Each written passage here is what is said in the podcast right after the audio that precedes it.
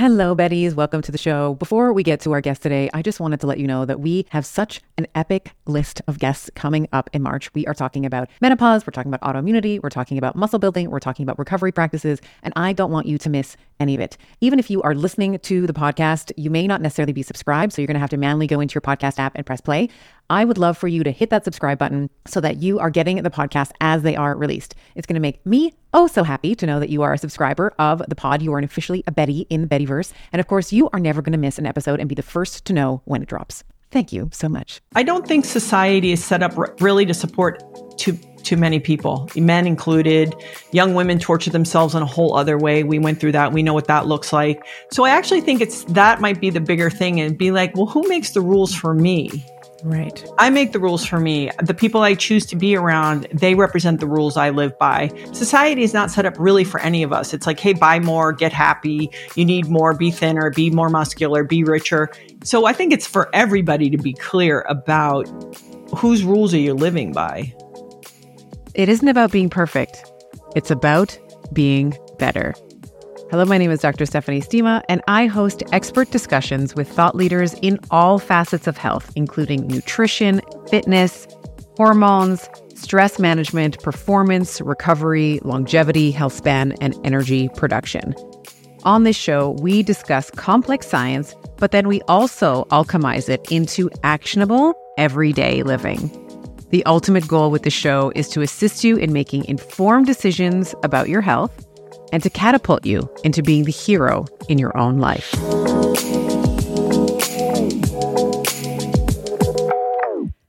Hello, my Betties, and welcome back to another episode of Better with Dr. Stephanie. It's me, your host, Dr. Stephanie Estima.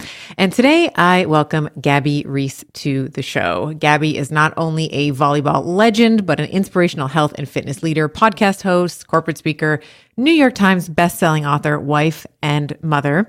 She is a former professional beach volleyball player and Nike's first female spokeswoman, and she is the definition of athleticism and beauty. Together with her husband, Laird Hamilton, they run a health food company, Laird Superfoods, along with many other entities. And I invited Gabby on the show today to really talk about what it means to be a woman who seems to have really conquered her life in all the verticals that matter. So we talk about her athletics, we talk about her ventures that she has uh, embarked on, Laird Superfoods being one of them her life as a wife and mother and some of the challenges that she has had, some of the lessons that she's learned along the way, and now being a 54 year old goddess, if I may, uh, some of the things that she has learned and the wisdom that she is sharing. So we talked a lot about her previous life, we talked about being a fitness model, transitioning to sport, some of the things that team sport um, has taught her. We talked about self care, what self care might look like as a woman. We talked about her husband and her relationship. We talked about some of the businesses, XPT, Laird, uh, Laird Superfoods, as I mentioned.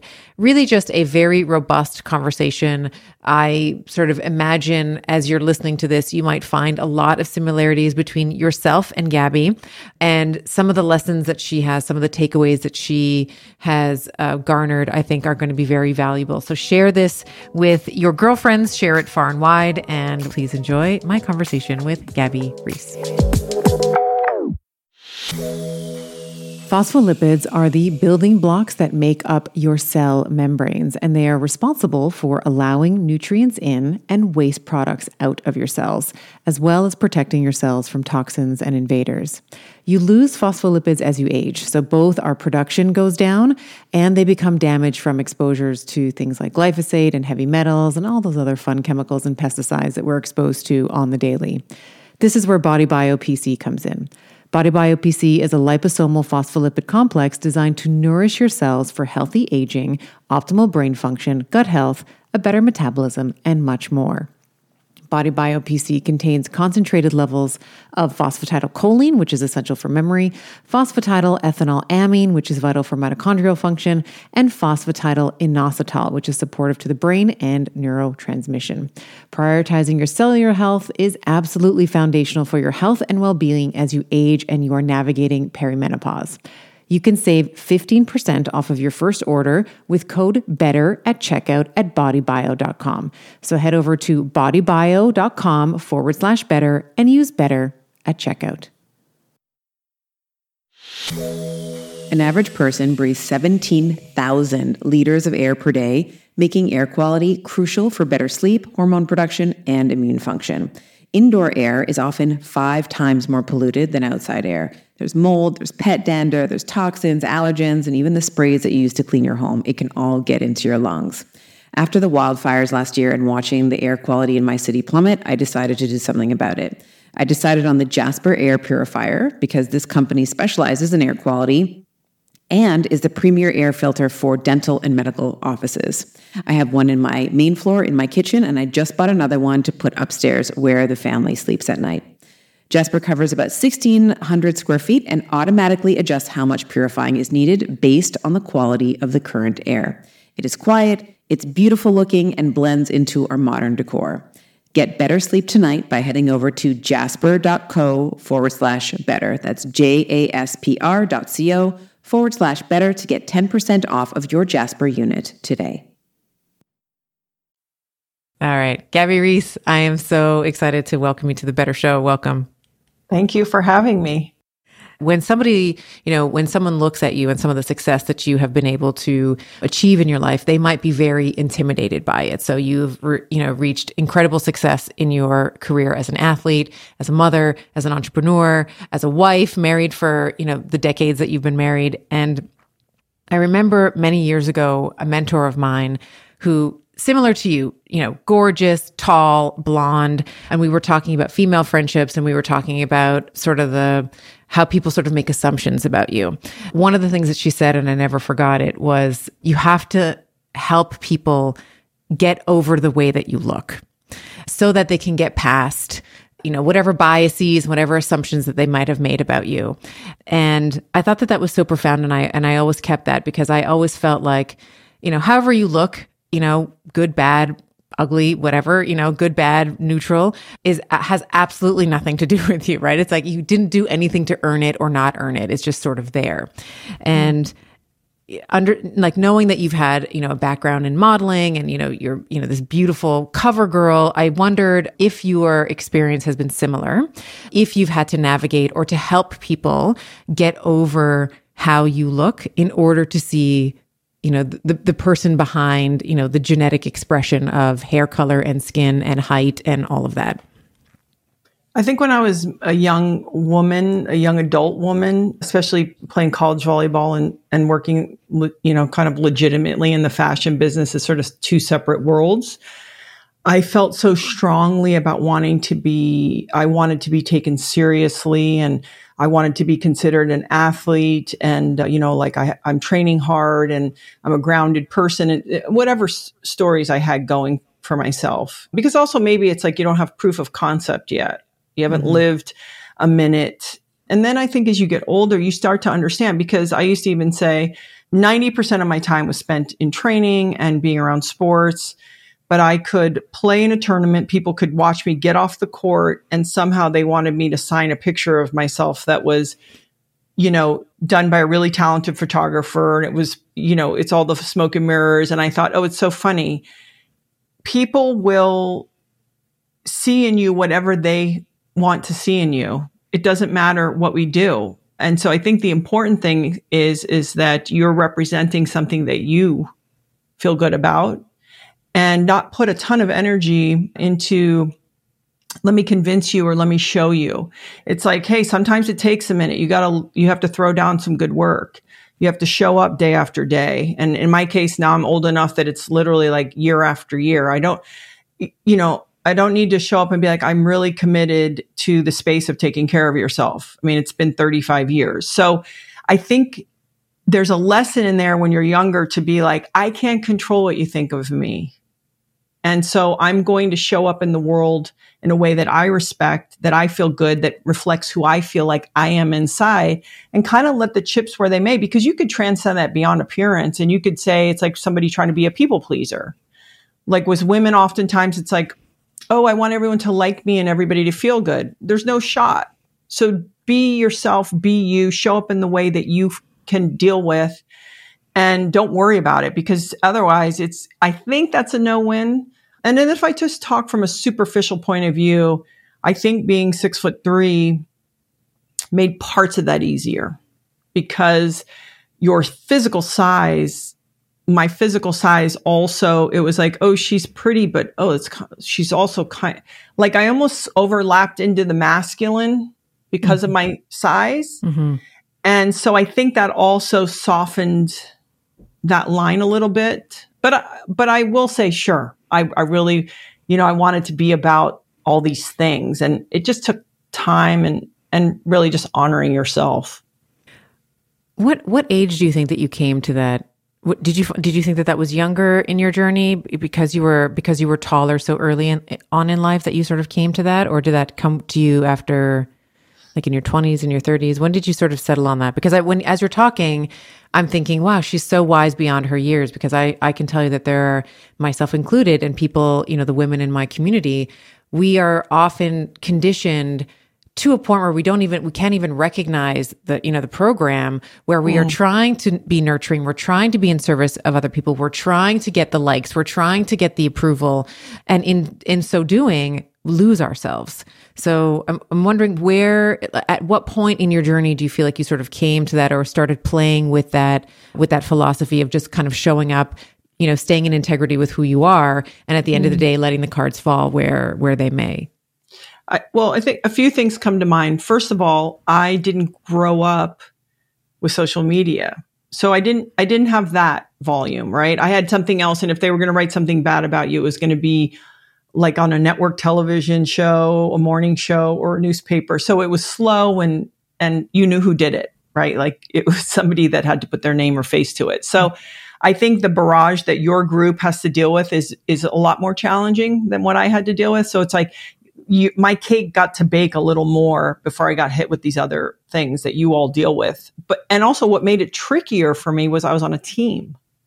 Right. So you're on a team sport and you're with mingling with people. So that actually was the hardest part for me. So I would say my late 20s, maybe early 30s, because you know, you tried all these different ways and you go, it doesn't seem to work to really try to make everybody happy or think that you're trying to be a decent person and show up and so I'm I I got to let that go. And then having those few, few key relationships of people who will support you and be happy for your victories, but also shoot straight with you, right? They're not there to stroke you. They're there to, you know, they'll tell you the truth, like, hey, you're behaving badly and congratulations on kicking ass. Like, you want those kind of people and you use them, you know, beyond yourself as the litmus for, like, what's my gauge and getting feedback.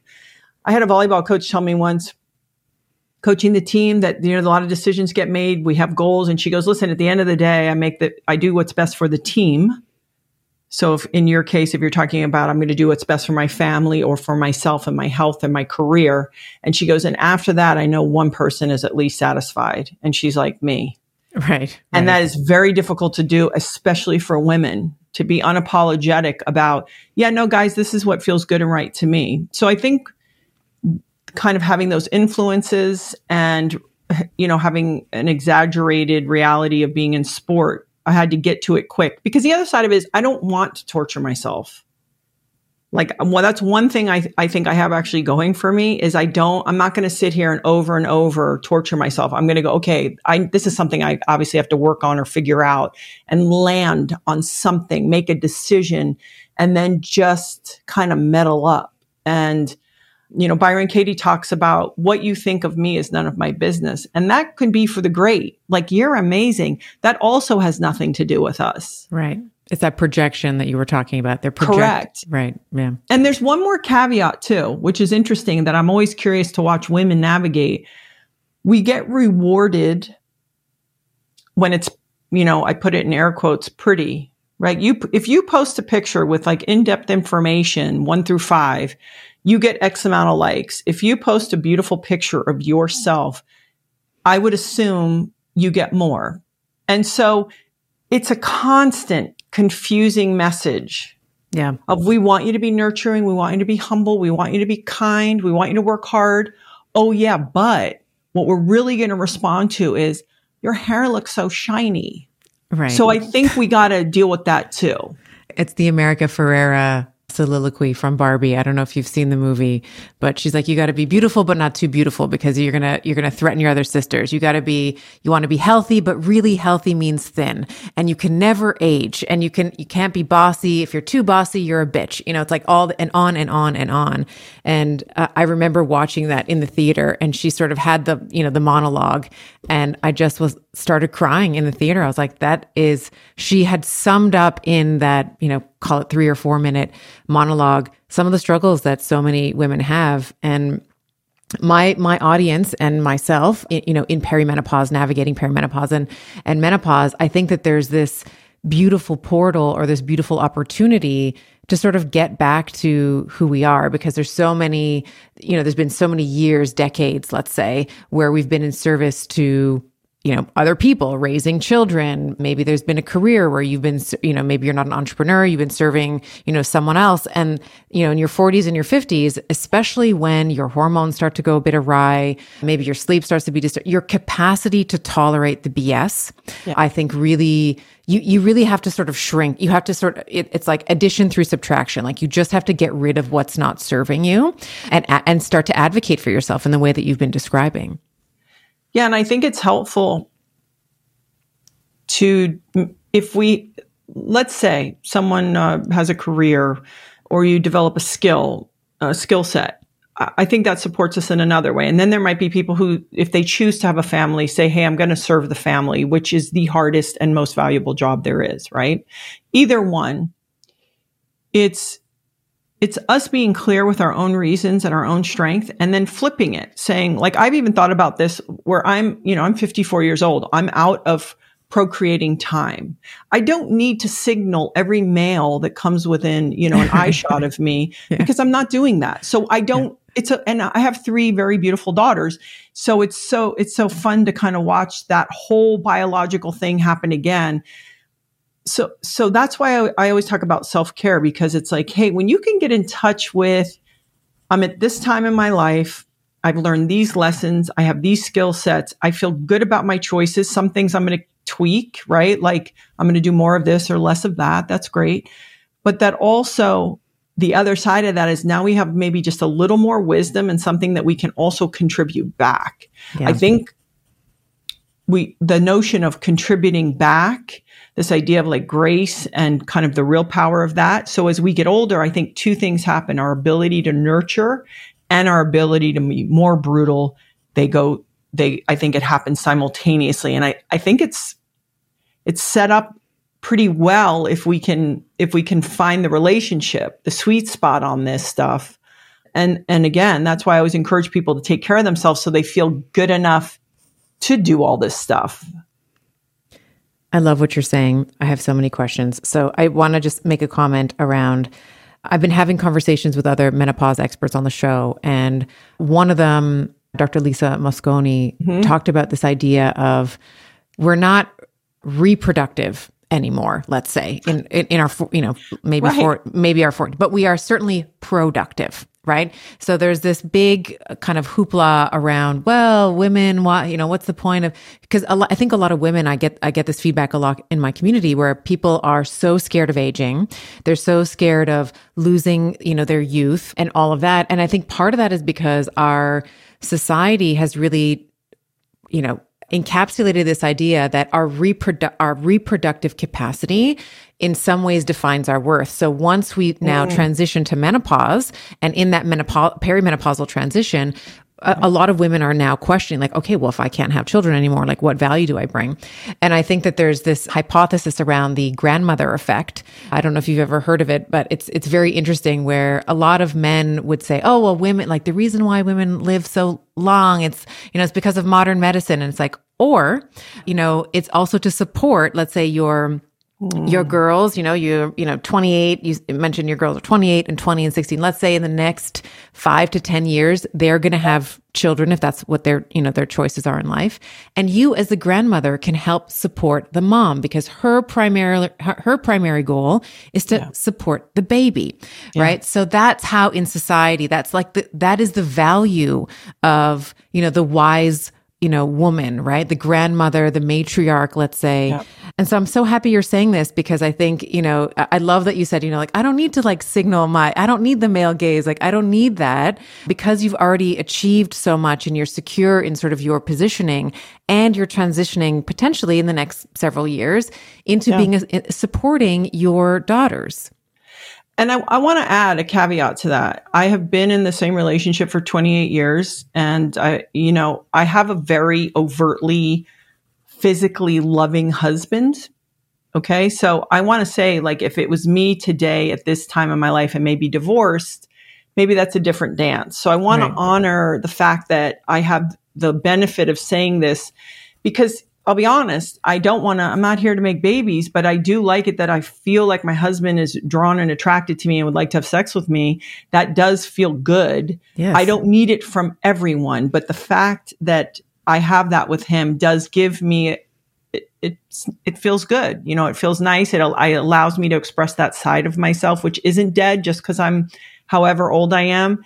And so I, I just want to highlight that because I, I would say if somebody was you know, maybe at this moment single, you could feel on wobbly ground because, oh, every guy my age dates somebody younger or whatever. Right. However, I am, I, maybe it's naive of me. I don't know, but I believe when we love ourselves and we feel good about like the life that we are living, whatever that looks like, I think that is very attractive to people and they want to be in partnerships with us, whether we're 40, 50, 60. If we're curious, if we're still asking questions and we're open to new ideas and new adventures.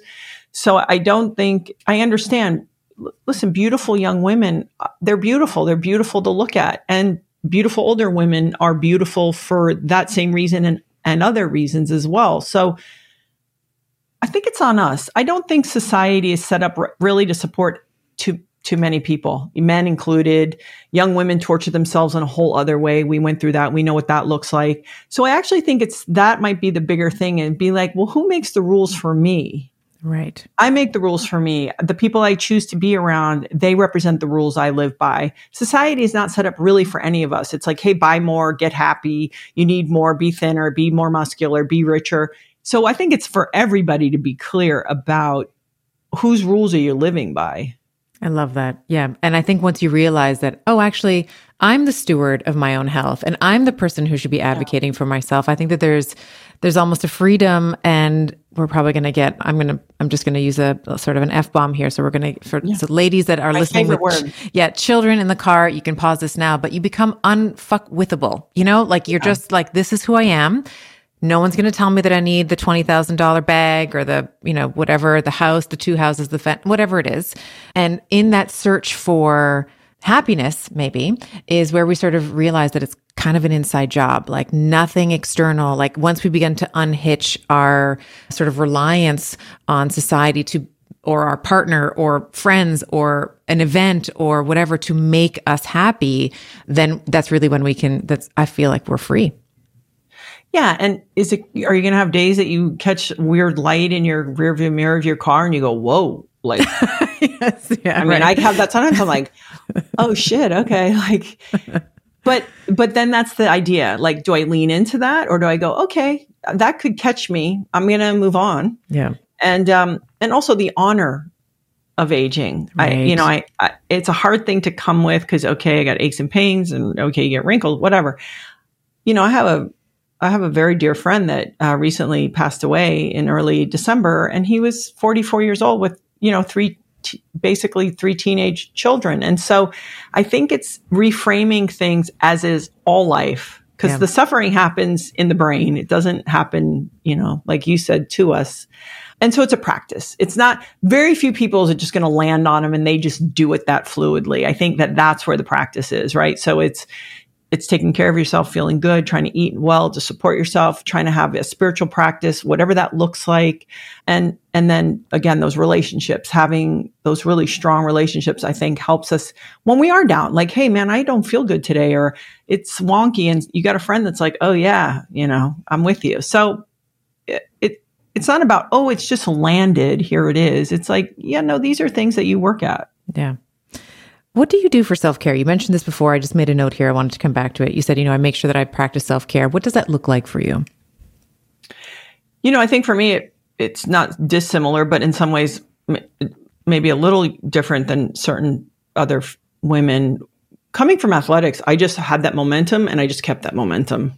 And so, you know, it for me it does start with movement i have even when i had new babies if it was like hey i've got 10 minutes i'm doing it so it's it's pretty rigorous uh, training because i think that gives me the mental capacity that homeostasis those hormones to just kind of deal mm-hmm.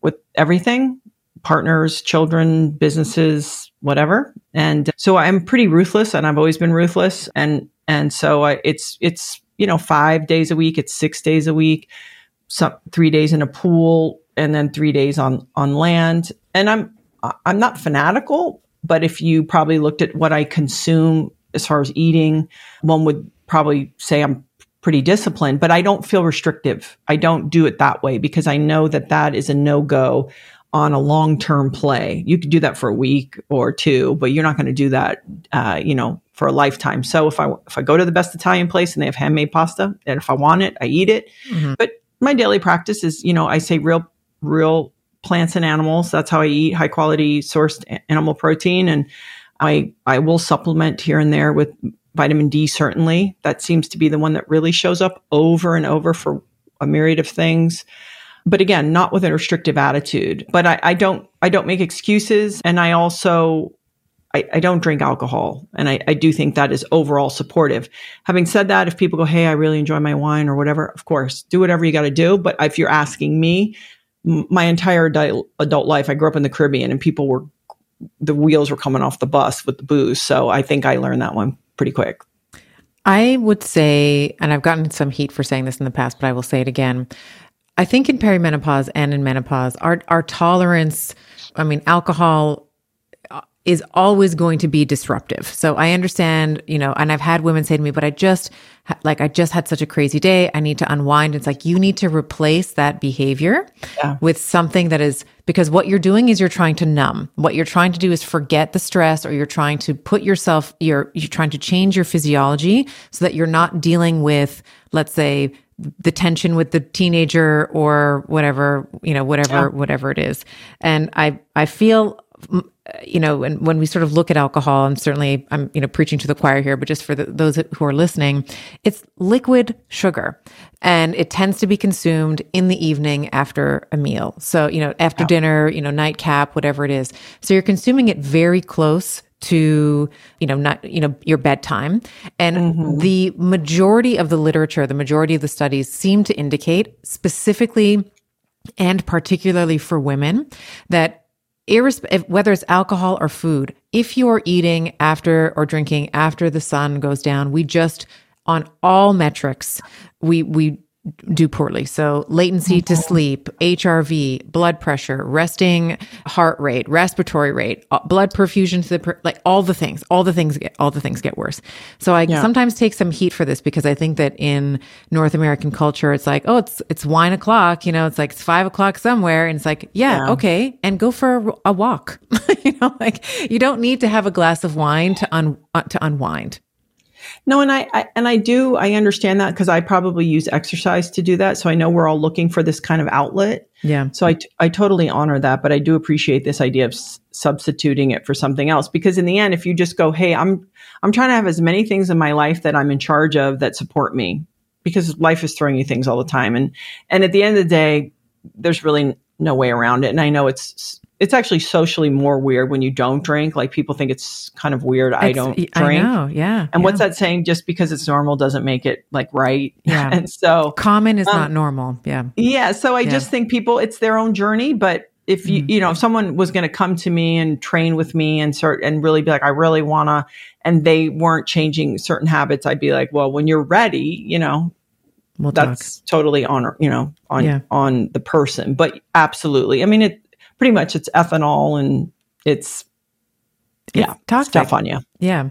So you mentioned three times in the pool, three times on land. So mm-hmm. I did want to ask you about XPT. So this might be a good mm-hmm. sort of segue there. So in the when you're training in the pool, what is it that you're yeah. doing? And then I also want to know what you're doing on land as well. So I used to teach a free class when I lived in Kauai three days a week. Was, well, it was a dollar. So everyone was on my insurance. And I ended up with like, you know, anywhere from 60 to 100 people in the class. So I created this HighX. It's basically a 15 station, three minute rounds at each station with an A and a B move.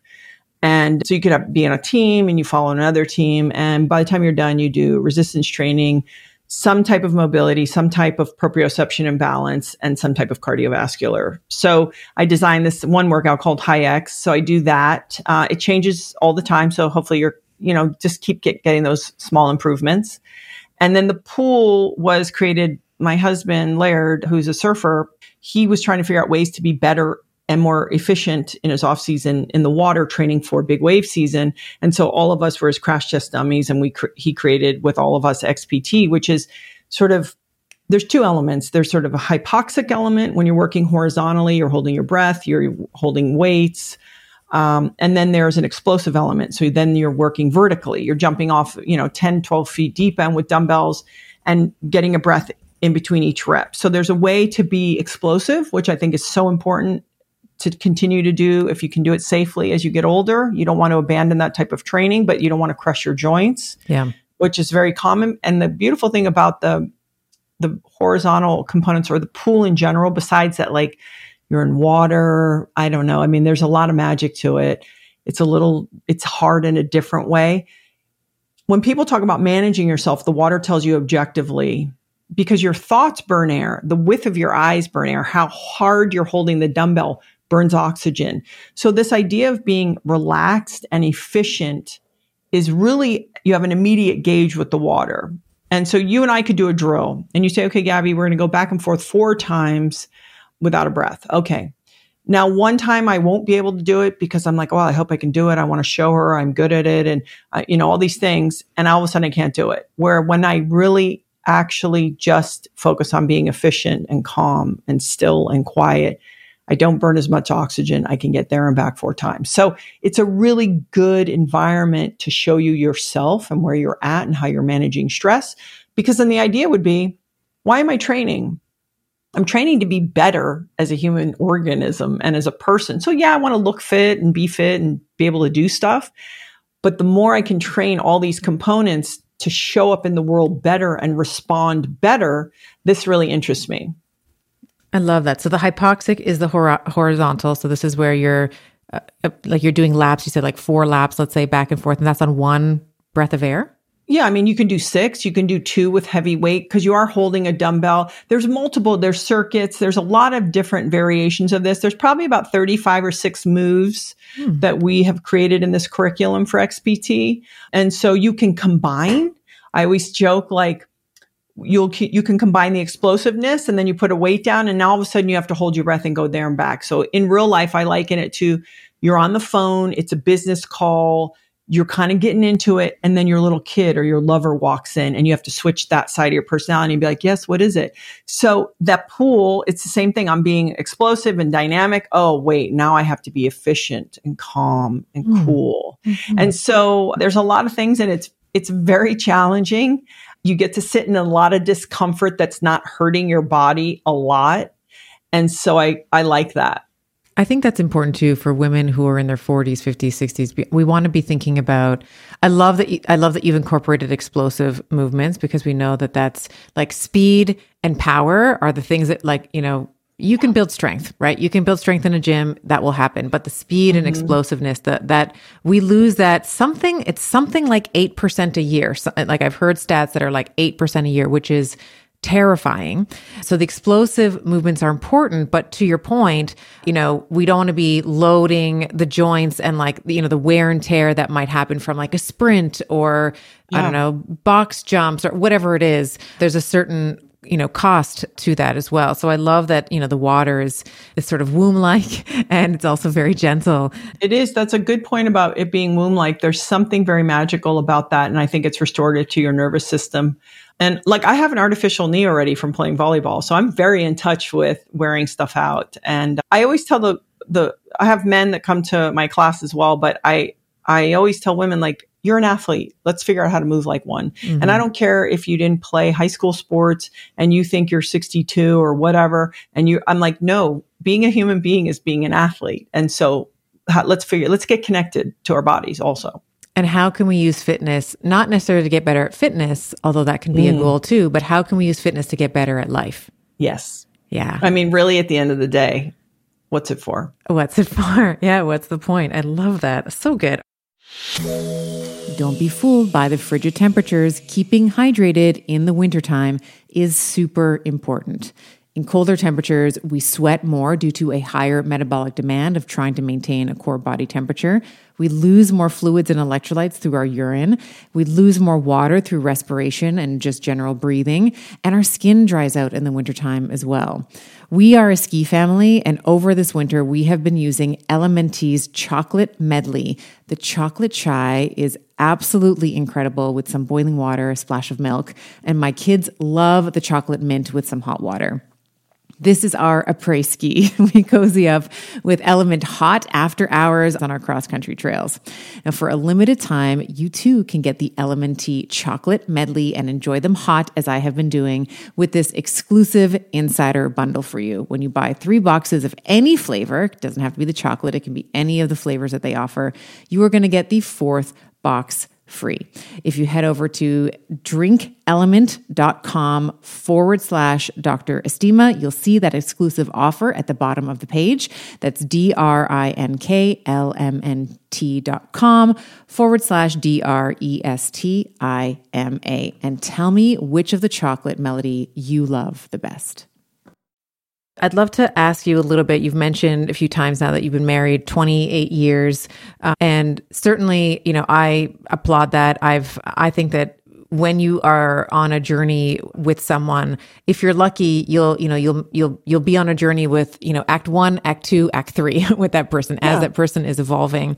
And at the risk of asking a very silly question, what, what are some of the strategies that you've developed in your, we'll call it dance tango mm-hmm. lead and mm-hmm. follow maybe mm-hmm. with with your husband that you feel has contributed to you know a, a, successful loving safe relationship that has legs that has that has the longevity that it's had and i you know i want to preface this because i i have also seen relationships that only lasted x amount of years and they were a success they were they just had a different season right and right. so I, I i really honor that that reality and also, I would like to say that I can I can say clear as day on two different occasions, one in the year 2000 and one in 2007, that it was quite possible Laird and I could have gotten divorced so this has not been without real education mm-hmm. and and hiccups and stuff. So let's not. I just never like to set the. Table. It table. hasn't been a walk. Like and no yeah. one. And for the, I I hope that my question wasn't like,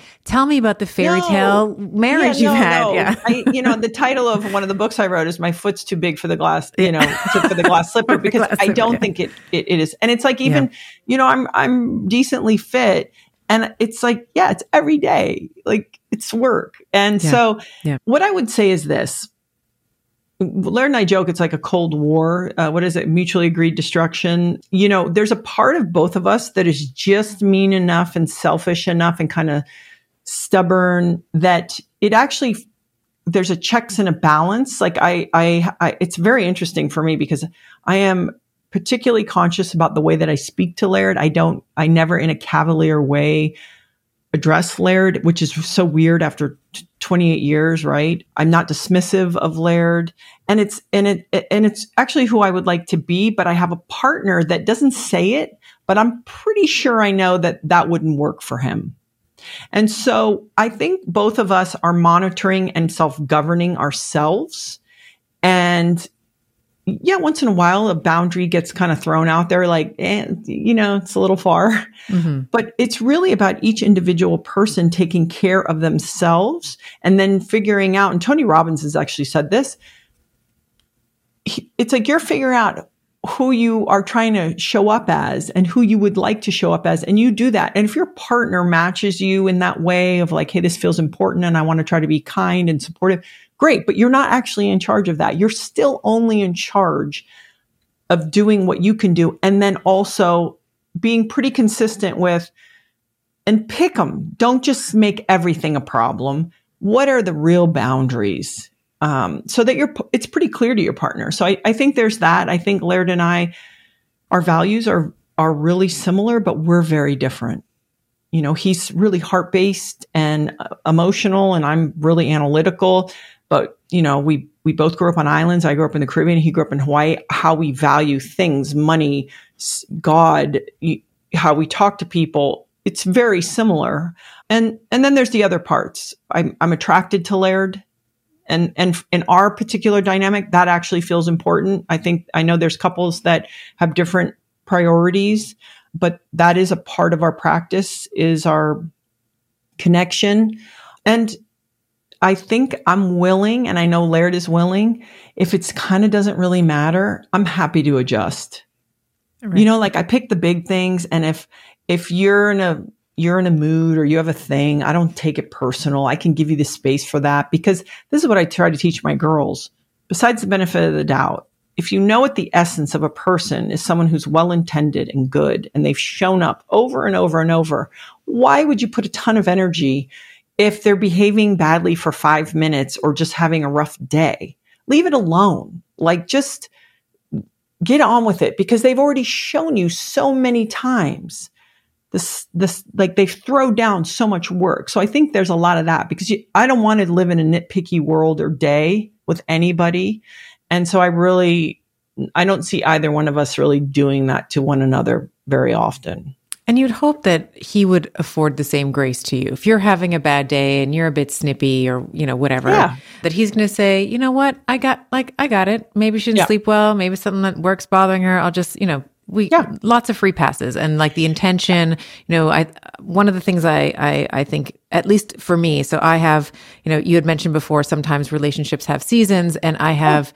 my the father of my children we are very good friends now not together and i'm you know with my current partner now and one of the things i think is important in any relationship is that you edify each other i think mm. that sometimes you know maybe you're at a you know dinner with friends and you're just like and you know the, the you know they're complaining about each other or they're po- and it just feels at least for me it feels very uncomfortable. It's like mm there's some there's some residue here that both of you need to just have a conversation about or like something yeah. ha- something has to happen. And w- I think what you were also talking about as well is your you said, you know, there's two points in your marriage where it was, it might have been likely where you would have split up. Mm-hmm. I think one of the things that I, at least I have seen in, in my own uh, personal relationships and then others is you have, I think for longevity in a relationship, your, your conflict resolution skills, I think oh, have, yeah. I think they have to, because you are going to fight. There are going to be things that you yeah. are going to disagree on. It could be parenting, how you're spending your money, who your friends are, where you work, yeah. whatever. And I don't know if this is the right term, but you know, there's like dirty fighting. I don't know if that's the right way to say it, where yeah. you're sort of character assassinating the person. Yeah. And then there's clean fighting where you're actually dealing with what's the actual issue here. So you're snip, uh, you're snipping at me. Is it because you're tired? Are you hungry? Yeah. You know, that's usually for me when I when I'm snippy, it's usually I need food. I think that's a really beautiful point. Yeah. I think I, you know, in, in all my years, my girls know this. Like, I've never been called like a bitch or anything. Mm-hmm. Never. Like that. That's like you wouldn't do that to your best friend, right? You, I think you honor the people and you create within like what you're saying. We're in a disagreement, but it's safe. Mm-hmm. My husband is the one who taught me this. He taught me healthy conflict because he, he nips everything in the butt right away. And the more kind of heated or accelerated things get, the calmer and cooler Laird gets. And so I and and I also learned how to apologize safely. I, I was I didn't grow up with adults that I trusted enough to apologize or be wrong. So I was always really important for me and I'm very proud to be right. And Laird is a person you can apologize and it never gets brought up and he genuinely moves on. So I think that that was, and then having children also teaches you to apologize. So I think it's, I think that point though that you're saying is, is really important because you want to feel like no matter what, it's like going to war with somebody. It's like, okay, there's things about your behavior. It's like, maybe they're challenging, but man, when it comes down, you're right there. And yeah. that for me is super important. Yeah. Yeah. I love that. And the, and the other thing I, you know, in terms of this is conversations that me and my my husband have is this idea of having a common future, right? So a lot of times you'll mm-hmm. see, and I was just having a conversation with a girlfriend recently, you know, she's questioning whether or not she should be staying in a relationship that she's in, you know, for the children and, you know, et cetera. And one of the things I said to her is, you know, I don't ever think and so this is just me being flat out, just a friend that I am. I'm like, I'm going to tell you how it is. So, you know, I never think that you should stay in a relationship for the kids or because you have a common past. You should be in a relationship with someone because you see a common future, that there's some tangential, like you're, you're coming together and there's something that you're trying to build or continuing to, to build together. But ne- every single family member you know, my husband is Italian, so we have like the big fat Italian, you know, family, and there's always like the aunt, the crazy uncle, the this and that. And there's some family members that have stayed together for the kids, and Yeah. it's like they have such a terrible relationship, and then the children end up being so messed up in terms of what they think relationships should be because they've been modeled this sort of toxic, you know, kind of model. And I would say that for me, I share your history somewhat in in terms of very chaotic upbringing, lots of physical, lots of emotional abuse, and in some ways, I'm very grateful for it because it really, sh- it, you know, it, it gave me a template for what I didn't want to mm-hmm. create which sometimes is just as important as the as the big hairy you know audacious like this is this is the land of the unicorn sparkles and rain this is what i want to create and also i want to make sure that i heal within me whatever needs to be healed so that i don't you know follow the same footsteps that you know I, that i was shown Yeah. I and and you know, I'm going to take it one step harsher than that. Part of maybe why you want to have a common future is this is I think we get so far from like what it's all like what we're all who we are like we are we're these animals and in a way we kind of need each other s- to survive. yeah And so if you have this cooperation, it's like we're still of use to one another. And I know that is brutally harsh because you can be like, well, you have children, you have this. It's like, yes. And we are all still contributing and we are of use. Now, if having said that, like if we get down the road and something, God forbid, happens to me, I'm sure Laird is going to care for me. That's not what I'm suggesting. But what I'm suggesting is that there's still this notion of survival and cooperation that is built within us whether it's on a cellular or survival kind of level, that I think that's kind of natural. yeah yeah well said And being willing with Laird and I, we're both willing to be the flower or the farmer.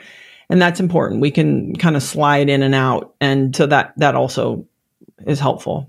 when you say flower and farmer are we talking like masculine and feminine energies is that what you mean by that No, not necessarily. I, it's funny because, you know, Laird is hyper masculine and he's the most sensitive person in the house. And I, I actually think those things go part and parcel often.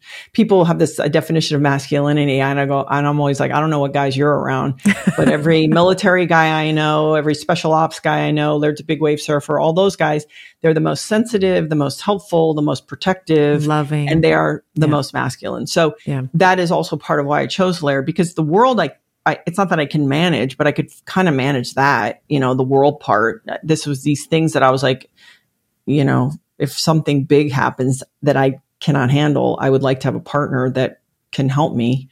So no, it's like sometimes it's about Laird in our work. It's like it's about him and I'm happy to facilitate and lift him up and organize details and do all that. He's the flower. It's about him. And then we have other events or something going on and Laird's like, Hey, I'll help you. I'll watch the girls. I'll do whatever and go be the flower. So I think being willing to, to change those gears, I think as far as like masculine and feminine, we have pretty kind of cooperative and traditional roles. And it's just, I leaned into my strengths, he leaned into his strengths, and it just kind of worked out that way. Yeah.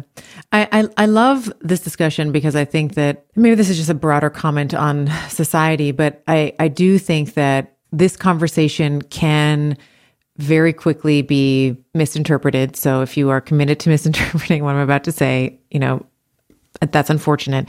But I think that, you know, I have sons that I'm raising and they, one of the things that I'm really, that I really want to dial in for them is this ability to have high IQ, right? So to be intelligent in all sort of the traditional ways that you might think, but also to have high EQ. So the things that you would like this emotional quotient or this emotional intelligence. So you're talking about being sensitive and loving and protective and fiercely mm-hmm. loyal. There's a lot of talk about toxic masculinity. And me and my ex, who I mentioned, like very good friends now, like we often will say to each other, like, one of the worst things that you could be in 2024 is a yeah. white presenting male. Like you mm. are the enemy in some ways. And it's, and it's unfortunate because a few a few bad apples have really ruined it. Yeah.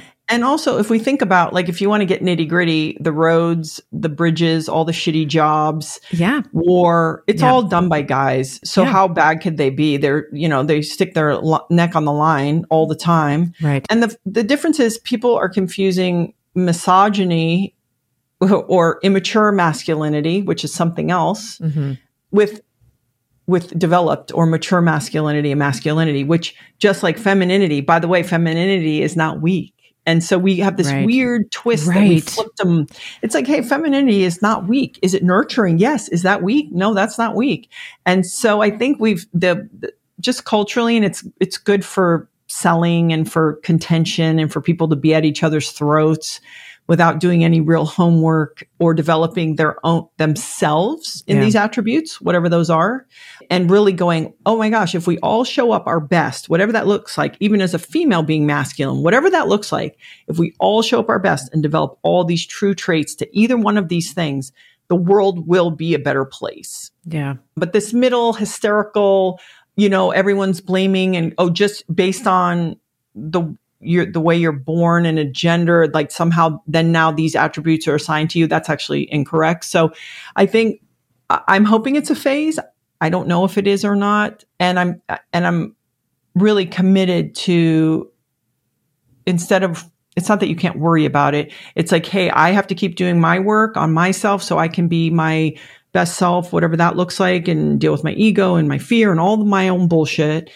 and try to bring that forth. And I live with a partner that does the same thing and, and really do hope that this is a trend because I think a lot of people don't realize like we're being fooled, right? Like all this hysteria and fighting and stuff. It's like, it's such a distraction from the bigger things. And, and so my hope is, is that people get fatigued and they, they move on from it. There's a great book called From Boys to Men, I believe, about men and and raising, you know, like if I have three daughters, but if I had sons, it's a beautiful book and it really kind of talks about some of some of this that it, it's important. Someone from the Kippings Institute wrote it and it's it's great and he has, you know, two or three sons himself.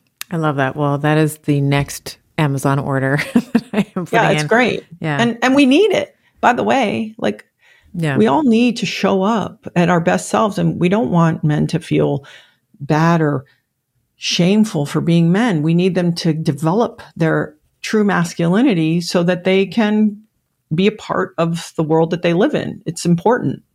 Yeah. And you said something earlier around social media, like not growing up in social media. And it does, you know, I've had, I've, I think this was really accelerated or highlighted for me in the pandemic. There's just always something. First, there was the pandemic. We were like, well, we're all going to, well, we're all going to die. And then, you know, kind of May 2020, I was like, so this doesn't pass the sniff test anymore for me.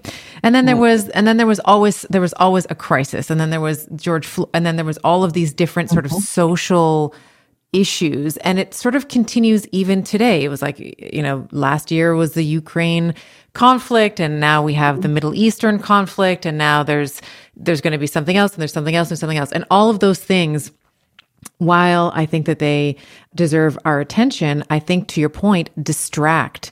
Like you, uh, you know, it's very, it would be very easy for someone who has ev- always ever known a phone to be, you know, within yeah. arm's reach to become completely overwhelmed with the state of the world yeah. rather than controlling what they can control, which is like getting up and being the, as you said, the best person that you can be, developing skills, reading books. Instead, you know, it's just this doom scrolling and the algo, you know, the algo's like, Oh yeah, you like the Ukraine. Let me, mm let me serve up more, more yeah. stuff, more doom and gloom for you. Yeah. So I, I think it can be very, what's the word I want to say? Like it, it's, it's, like decapitating in a way. Well, and it's not helping us move it to a better place, right? Right, so right. people that are in need are not getting more because of this. Yeah. And the people, the groups that are underserved are not now. It's just everyone's getting used as a pawn Yes. in that distraction and keeping real shit from happening or Mm. better progress from happening. And so my, again, my hope would be is that within all of our differences, the more we can come together so, you know, food, insurance, education, safety, roads, these are the things that we all share. And what people want to do in their four walls, you know, I think should always be it's up to them. And and if there are groups that are underserved, well then how do we support, honor, create, you know, equal opportunity and instead of we're just the fighting. So I, it's it has been interesting and I I do feel for people and I know that brains are getting hardwired a certain way and different indoctrinations and things like that. But I, I am hopeful because I I just don't think there's any other attitude to have. I agree. It's like, how, what else are we going to do? You know, and hope is, you know, one of the, I've been sort of thinking very deeply about hope. It's like a very unique human trait. Like, I'm not sure that beavers are hopeful. I'm not sure, you know, I'm not sure that Yeah. any other mammal has this capacity to think about their future. I mean, I'm sure someone, maybe a dolphin or a whale or something, you know, but I, I, I wonder this, this ability to sort of think into the future and dream about a better, Yeah. you know, place for our children and, you know, leave it better than how we found it. That sort of old saying. I think that that's a uniquely human attribute. And I think that there's nowhere else, like, no, there's no other way to be. Otherwise, No. What are you What are gonna we do? doing? What do you and, do? Yeah. And love is the greatest, right? Like Yeah. it is the strongest and the greatest and the most healing. And and at the end of the day, I think that's the thing that and and people it's hard to do, right? Like even I was interviewing somebody who works with the Ram Dass, basically at their foundation. But it's like even within myself, when I check my own biases, or there's a, somebody, a politician behaving badly, and I'm like, oh, that guy. And it's like, oh, no, we're still all connected. right. And so, how do I keep working from that place, which is not easy to do? I might do it, you know, half of a percent a week. And, and so that, that certainly when I talk about health or wellness is, is one of my goals is to kind of see if I can minimize my own filter to everything around me and I, right. Which is definitely a real dance. One of the things I found so therapeutic, honestly, during the pandemic was this podcast because I had this ability to connect with others like yourself mm-hmm. and other thought leaders. And I, I remember, and this is sort of my own, my own path, my own growth, because I used to sort of have this idea that I could be, I could do everything myself. I don't need anybody. I don't need people. I'm just going to, you know, sort of put my head down and punch it out, punch it out. But I think in my, in my wise old years now, I think that one of the things, and I think this is particularly true for females, for women, is that we fortify ourselves and we find safety in community, that we find safety with, with others. What are some of the ways that maybe either professionally or personally that you find yourself healing in community? I know you mentioned XPTs where you have, where, you know, mm-hmm. there's, there's people that you're, that you're working with, working out with together. That's always a big bond or a way to bond with someone is to work out with them. Mm-hmm. What are some of the other ways that you fortify, you know, social connection in your life? And to be clear, I don't actually hang out with a bunch with the people I train with. So it's like we mm. see each other, love you, sweat, beat it, you know. So Yeah. it's a bit of that. I don't, and I, I think when people also when having kids, you kind of get wrapped up in that with because I have work and there's only so much time. But I have a few friends that I've had a very long time. I'm totally open to new friends. In fact, I in the last two year, three years, I've met two people that I feel like I will know for many years to come. So I, I definitely don't shut off to, to new people. I really follow that feeling of, oh, I'm, I, this person, I, I can connect with them. And, and it's just that reminder that I can only be better through community, right? Like the only way I'm going to continue to work on my own stuff is to be in these relationships. And my children have really taught me that. They're the, you know, they really, they're the greatest teachers. But I think I I end up saying no a lot so a lot of my connection around my friends is is training and when i know it's been too long i will go see somebody or, or go do with it but i'm not much of a girls lunch girls trip girls i'm don't do any of that um, and and i think it's it's just about having those people that I know if I call or they know if they need to talk, I know they are right on the other side. And that actually is more valuable to me than tons and tons of time. Yeah. If I just have those people that I know I can say anything to and I can call and go ham wrestling this, for me, that really feeds me. So it's more the quality versus the quantity. Yeah, I'm not, I actually don't want to hang out that often. I'm mm-hmm. very much like a loner. And I, you know, we, you were joking about like, oh, you do all this stuff. It's like, yeah. And I, there's only so much time. And I am also at this time, you know, kind of in a still a little bit of a family centric. So I'm trying to do my job because that feels what's so important. Yeah. And I, you know, I've seen charts with, you know, time. You've probably seen these charts too with like time with family. And it's like you get 18 summers. Like that's sort of what, oh, yeah. you know, it's like you get, and the 75% of your time with your children is sort of this time that you've spent with them is I think I forget the age, but it's like 13 or 14, yeah. and then it's sort of there's this really sad graph where there's just this uh, you know marked decline yep. in the time that you spend with your children. So I yep. would imagine, I mean, that's sort of what I'm doing now because there's always the opportunity to go speak and go you know travel and yeah. here and there, and it's like, and I'm not gonna if I can't bring my boys with me, you know, like I would I would rather be at the soccer game than on a plane. And even though it brings like the traveling and the connections and all that, there's it's always very lucrative for for my career. At this point, I'm just trying to maximize time with my kids. You're never going to regret that. And then and then they get so intense and that you're just like, yeah, I'm good. Like that's the other great thing about nature, right? Like my youngest, I'm like, wait, when is this one moving out? You yeah. know, because you, you're so annoying and like this, and you just like nature does this great balance of like yeah, oh, yeah, you're going to go with your friends. Okay, have fun. You know, like yeah, yeah. You want like, some extra money so you can stay a little longer. Yeah.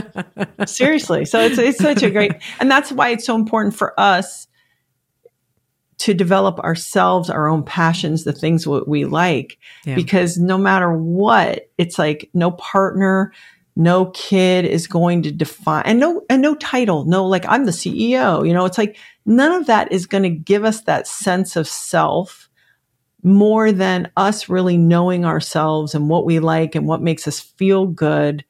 And i that's why i always encourage women men do it easier typically. I think they they do that better. And we're sort of like how can i do everything for everybody? And then we're yes. like what about me? And so it's just reminding them to you know, have your own jam. And that's where it's good to have good friends because you can just go see a friend and be like, oh, I'm a person. You're a person. Let's have a, you know, a talk kind of thing. One of the things, this will be sort of not a hard left, but it's related to what you were yep. saying, you know, about having your own thing. One of the products and businesses that you've started is one mm-hmm. of my mm-hmm. absolute favorite projects, which is Laird Superfoods. Mm. This is my, I was just saying sort of before we got started that cho- we are a chocolate family. So my husband, oh, mocha? We, yeah, yeah, the mocha. So we love the, you know, it's we put that in our it's like a creamer for our coffee. I know there's yeah. pumpkin and there's many other flavors, but I wanted to touch on that a little bit because it is at least for us, it's a way sometimes it's our pre-workout, you know, like I might mm. have a little bit of food, but there's always, you know, the co- like I'll you know, get my have some coffee in the morning and I'll often mm-hmm. put the Laird Superfood in there. One of the things I wanted to just highlight is the ingredients. I know how intentional yeah. and how stringent you are with sort of the the the cocktail of ingredients yeah. there and I wondered if you might expand on that a little bit because I think it's such a fabulous product. You know, it's been a real education. It, the company was created kind of by accident out of a habit. Laird was always trying to figure out how to create performance for himself. He, when he surfs, they go out for five hours, right? So he's putting healthy fats, nothing new. If you, you know, old days was yak butter tea and, you know, what have you. So lo and behold, Laird Superfood begins. And then we start thinking, about well what would you share with your friends or your family and having you know people who consume it or customers they're just your extended family you just don't right. know them right right right and so we made a commitment we created guardrails a long time ago not of course no artificial flavors but even no natural flavors which has been such an education because shelf life stability, you know, cost, flavor, all these things get impacted when you make these decisions. And it's one of those things. And this is where Laird and I really come together. It's like, I don't want to be successful if I have to be successful that way. It doesn't mean that much to me. And I, and it and Laird is even, you know, on another level of that. And so I love these products. I love sharing these products because if people can use them in their whatever way that they are and it supports them because the ingredients are, are you know, there's very few and, and, and they make you feel good and they taste good. And that's what we always say. The highest level ingredients is the first guardrail, but I'm the voice of reason. And I say to Laird, you might eat stuff because it's good for you. No one else will. So we try to make this, all the flavors are, I find very enjoyable and, and great. But it, oh, this has been like going to business school. I mean, you can't imagine, we took this company public. You can't imagine the amount of things that you learn about the way business practices are around the food business. I've had food scientists say to me, well, you know, if you put only a little bit in, you don't actually have to put it on the package. And I'm just like, yeah, that's not what we're doing. So it's, it's been wonderful. And it, like anything, it's been a challenge. What has been some of the biggest lessons that you would say in terms of like you mentioned the scientist saying, "Hey, you don't have to claim anything on the package." Like, what are some yeah. of the other you know challenges that you've come up with in the formulation and mm-hmm. thinking about you know shelf life and you know yeah. consu- like taste and all of that?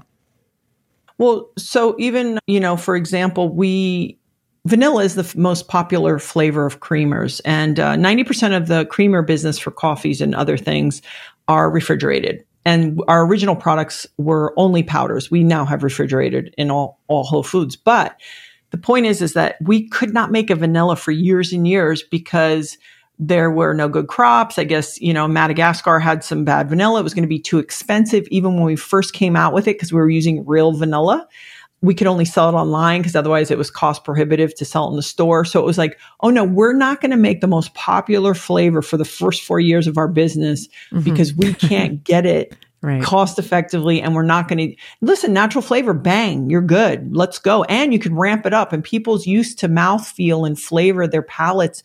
Usually it's like, oh, I want that thing to punch the back of my throat. And so it's very interesting. We make a bar, we make protein bars, for example. And one of my friends, we have a lemon almond one, and she goes, "It's really good, but the lemon, the flavor, it's so soft." And I said, "Yeah, because it's." It's real. Like your guys are every, we're all used to all of these other flavors that are so bold. And so it's, it's, it's been great, but it's like this when you get in your car and you drive on the road, you go, you know what? I'm going to stay in my lane. And when I see that it's a red light, I'm going to stop.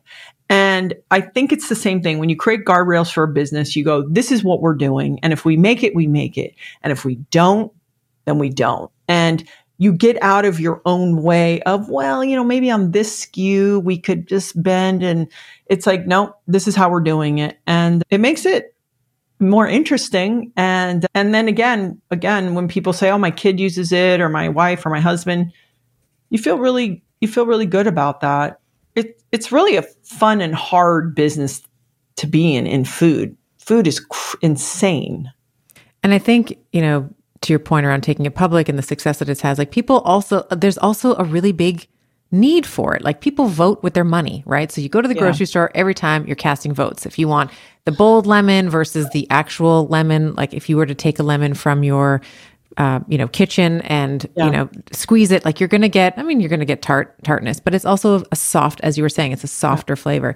And I think, um, I, I, think that there's certainly a need and a want for ethical companies who are not willing to just put the little thing, not, not claim it on the, yeah. not claim it on the on the package as well. I think that's very much needed. And you know, you go to places like, and I'm sure you can comment on this as well. But whenever I go to Italy, for example, I don't actually have ice cream. I don't really have pasta here unless I know that the pasta is actually imported from Italy because I don't do well with ice cream. I don't do well with pasta here, but in Italy, I'm fine.